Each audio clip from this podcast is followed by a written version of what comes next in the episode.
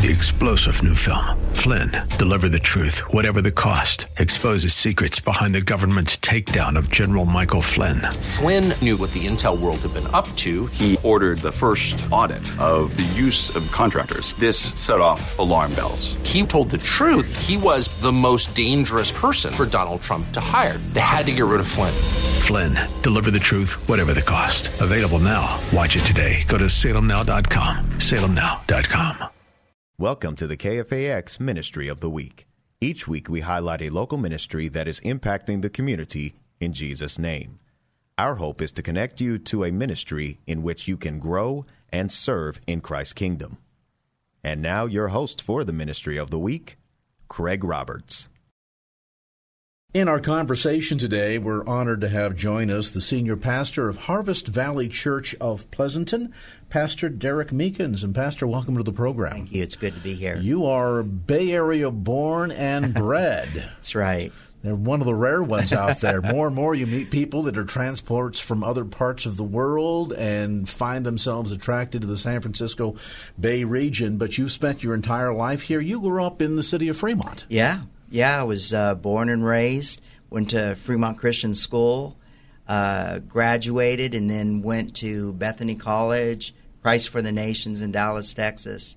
So yeah, it's my home. Tell me a bit about that trajectory at what point in your life experience did you feel that God was saying, "There's something here"? Yeah, around 17, I was uh, my junior year, and I knew God was calling me to ministry. I didn't know what that meant. I wasn't raised in a ministry home, so. Um, but around my senior year, uh, a lot of my plans had failed I thought I was going to go to a certain school that just didn't work out, and my mom suggested a place in Dallas, Texas called Christ for the Nations. So I just thought it was going to be a year of just getting my act together, but it turned out to be a place where God uh, brought me into my calling. How much of your experience at Fremont Christian do you attribute that to? A lot. I was in a my senior year. I was in a traveling uh, drama group, I love the missions aspect of it. We went all over the all over Europe and uh, went to churches, and I just I got the bug, and I thought, man, this is this is pretty cool. I want to do this for my life. And that uh, that bug, so to speak, in terms of a passion for missions continues yeah. to this day. In fact, yes. you just very recently got back from a missions trip to the Philippines. And, and in your church, I noticed even on your website, um, there's emphasis mm-hmm. on this idea of the importance of the church being involved in missions work. That's sort right. of that, let's influence Judea and Samaria, but also the uttermost parts of the earth. Why is that important? Well, it's a, it's a great test of our Christianity.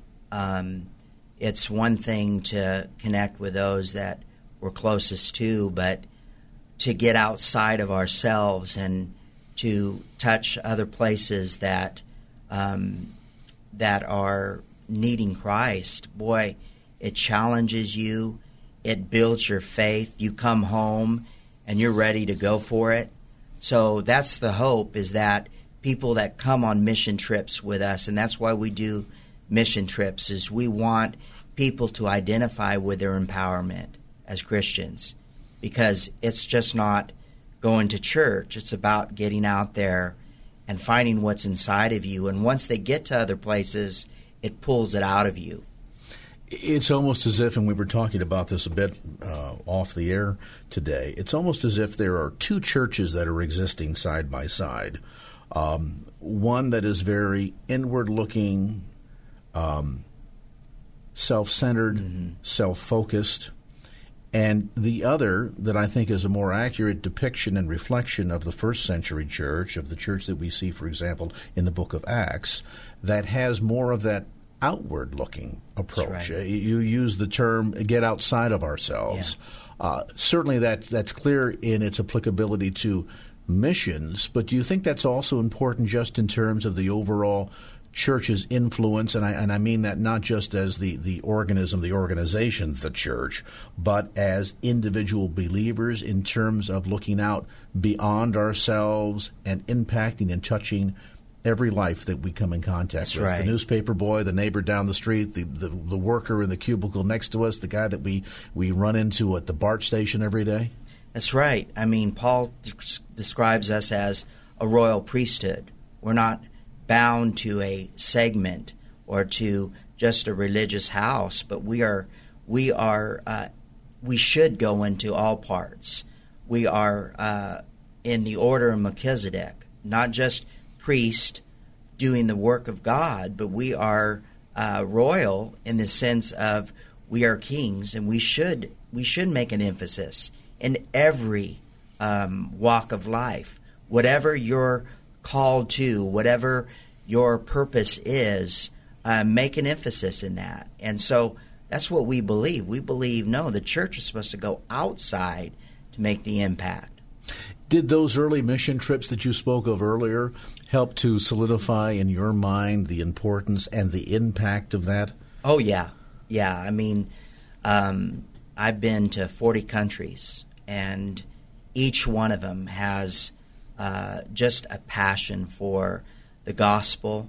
Um, you know, they get an emphasis there of, of, of church and of, of Christianity, but it's amazing when they see people come from 2,000 to 10,000 miles away for them and boy you're you get a voice like crazy in their life and you're able to really make an impact because they see and it and it speaks to them. It's like okay now that we've done it you need to do it.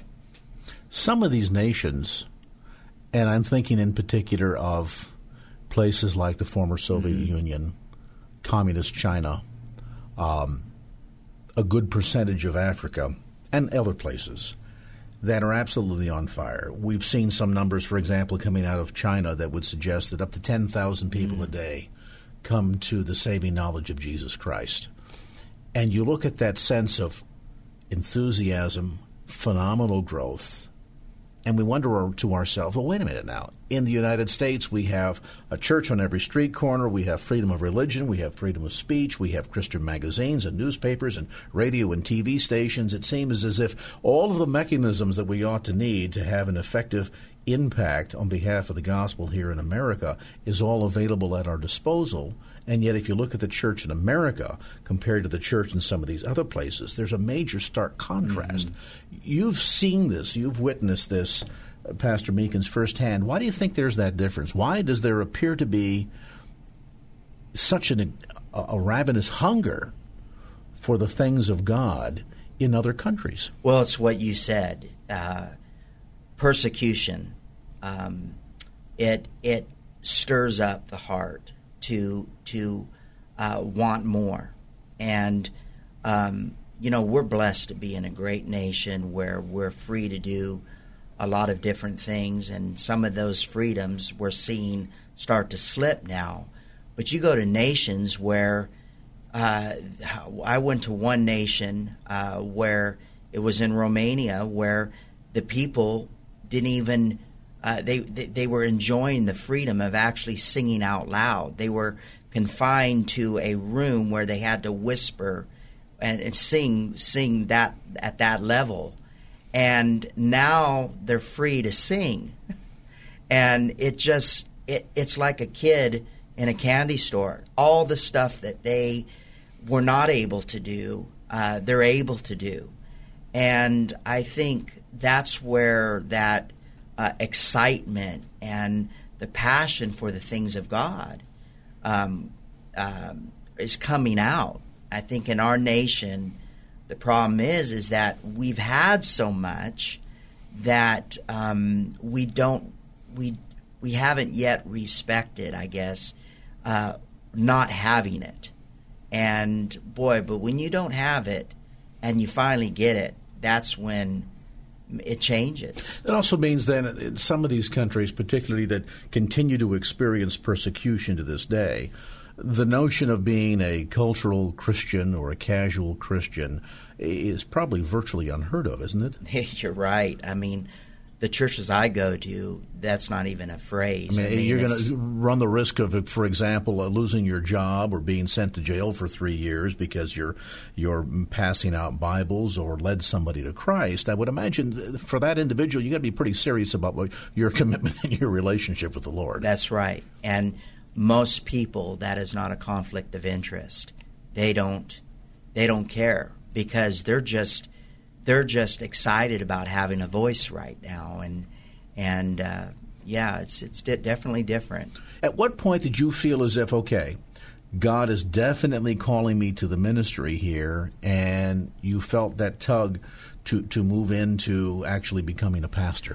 1986, um, I I knew it was I was coming back from New Orleans uh, I went to Mardi Gras, not not to party, but I was in a ministry group, and um, to see the the the impact that we made just in a short few days, and my partner and I in that day and a half, fifty seven people came to the Lord, and I'm like, this is addicting. I, I want more of this, and uh, I just I just it just turned me on to um, not only the gospel message, but it just I wanted to do it the rest of my life. So that evangelistic uh, part of my journey uh, really propelled me into uh, ministry uh, in the pastoral ranks. And as we mentioned, you know, in addition to to your, your studies and uh, uh, the time that you spent at Bethany College, um, and then down at uh, Christ for the Nations. You also, oddly enough, uh, spent some time studying the law. Yeah. Uh, and people think, well, yes, you have to Old Testament, New Testament. No, I mean it, law from a legal standpoint, yeah. and uh, got a degree in business as well. Yeah. What was the motivation behind that? I've just seen too many churches um, that are great churches, great heart, uh, pastors that are really um, really have a good vision for their community uh, fell not because of their heart for the community, but because of their inability uh, in the business.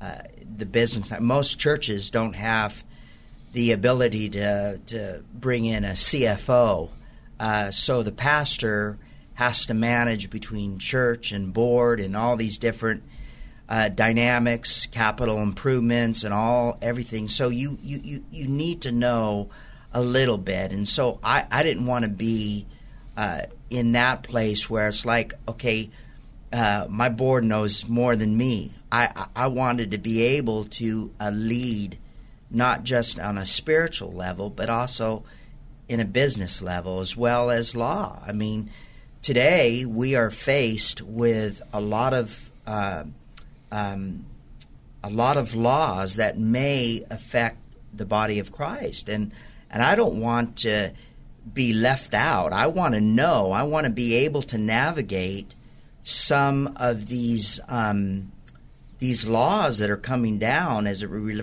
uh, pertains to the church.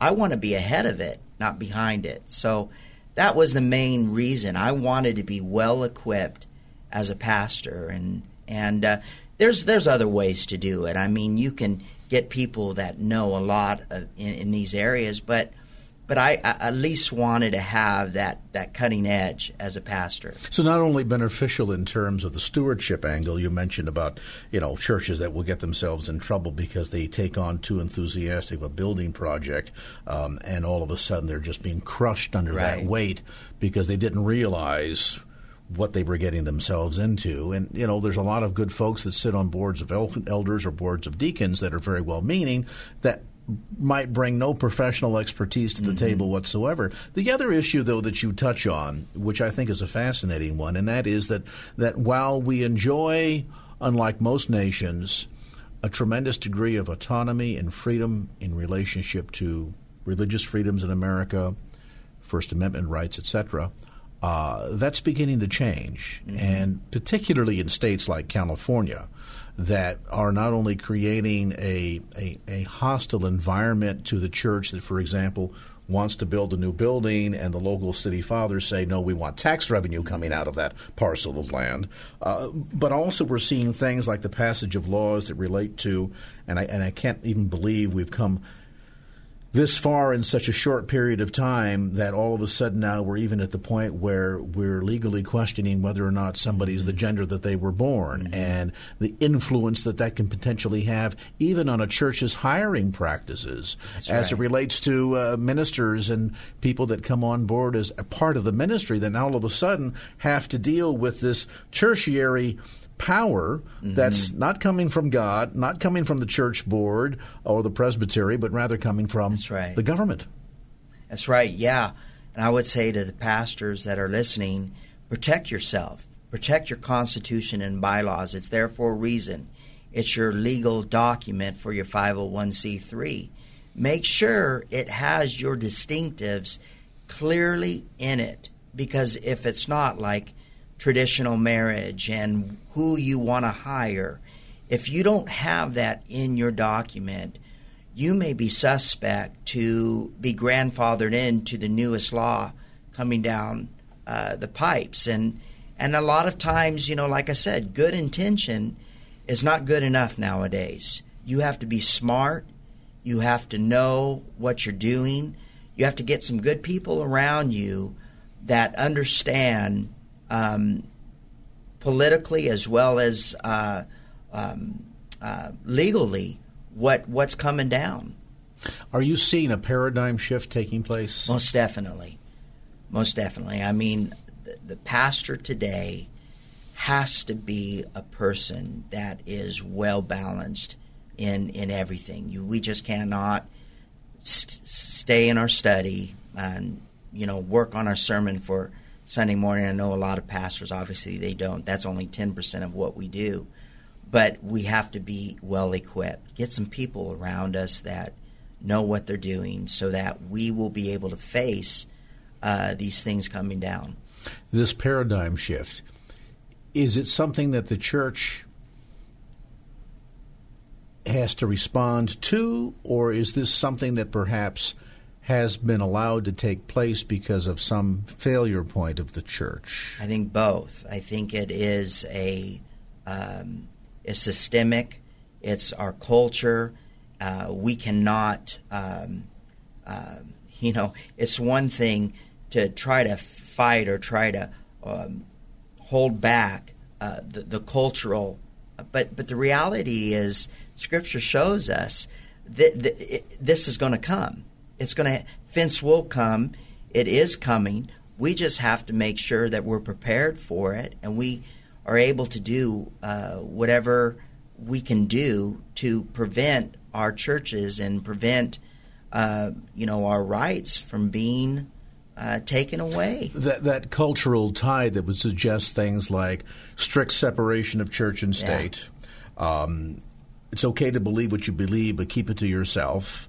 Uh, go to your house of worship, do your thing behind your four walls on Sunday, but Monday through Saturday, we don't want to hear about it. Mm-hmm. Uh, that certainly seems to be the direction in which the culture would like to push the That's church. Right. But what about for the church's sake itself? From a biblical perspective, uh, does God want us to have our relationship with Him to be a very private, personal, quiet thing that we keep to ourselves? Or is the church more called to be out there in terms of salt and light? Mm-hmm. And then what of the matter of discipleship? We spend a lot of time these days talking about church growth. There are seminars that, that address the issue of becoming a seeker sensitive and in that sort. We want to see numerical growth of the church but the irony is, as I read the New Testament, there's not much talk about that, but there's a lot of talk about the importance of discipleship, what it is to be a follower of Jesus. That's right. Well, I think it's both. Personally, having that personal devotion, I'm a real big believer in that. Your relationship with the Lord and getting your prayer time in and developing yourself up as an individual. But that's not an end to its means. It's it's for the purpose of being outward uh, so that you're strong outside. So the church has uh, an obligation to spend time and develop themselves, but at the same time, take that now empowered person and, and make a difference. We're not to be in a closet. We are to be out there. And, um, you know, the narrative that the church has heard for years in separation of church and state, that was never intended to be uh, for the church to be in this little corner. No, it was the government back when the Constitution meant something, that the government was saying, hey, the, we're not going to interfere with the church. But it wasn't saying that the church can't interfere with life and and its its its country. Uh, I thank God, you know, the forty nations I go into, every one of them has had a terrible uh, time with their their governments and, and, and their rights. We're, we're so blessed as a nation. We have had years and years and years of incredible freedom, and and I, I sadly I think the church hasn't taken advantage of it. We were talking earlier, Pastor, about some of your overseas experiences and the impact that that had on your life, largely at a pretty young age. At what point did you feel as if, okay, God is definitely calling me to the ministry here, and you felt that tug to, to move into actually becoming a pastor?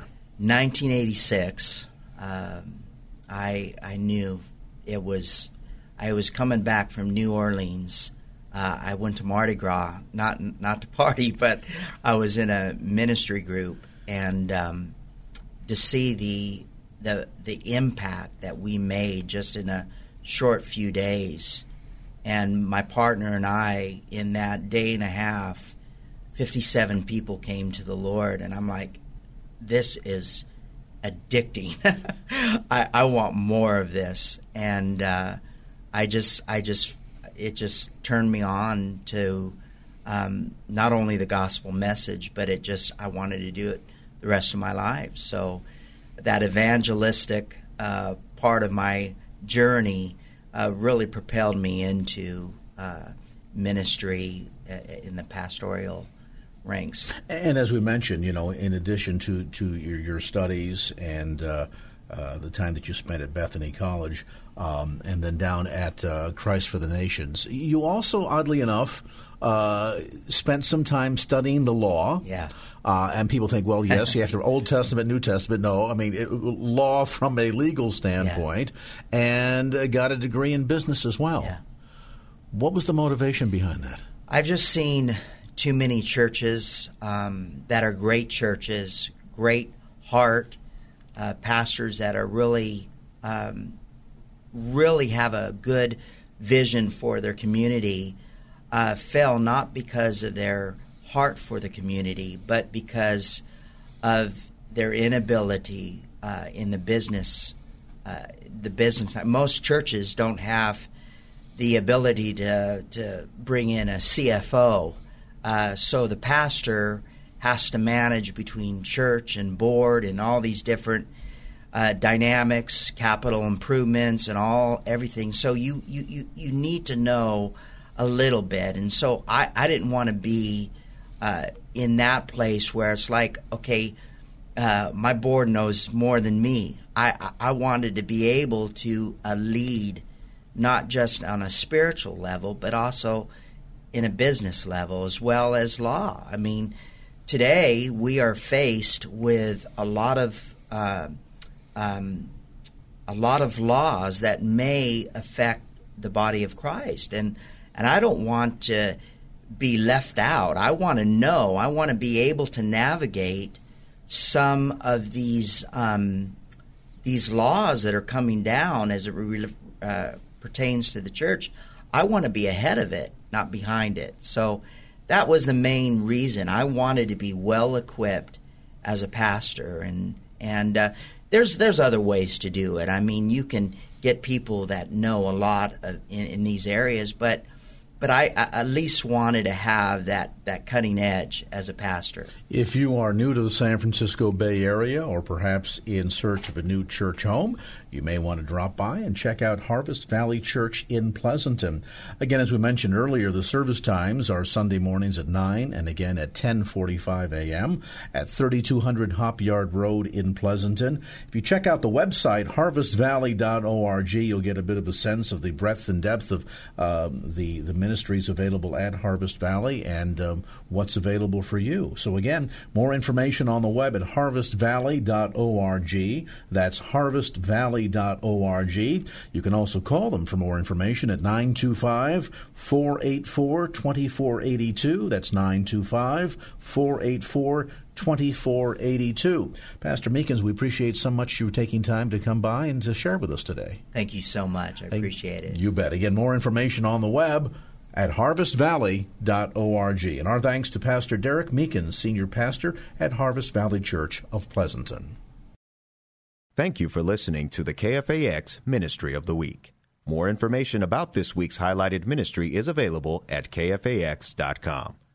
Until next time, God bless.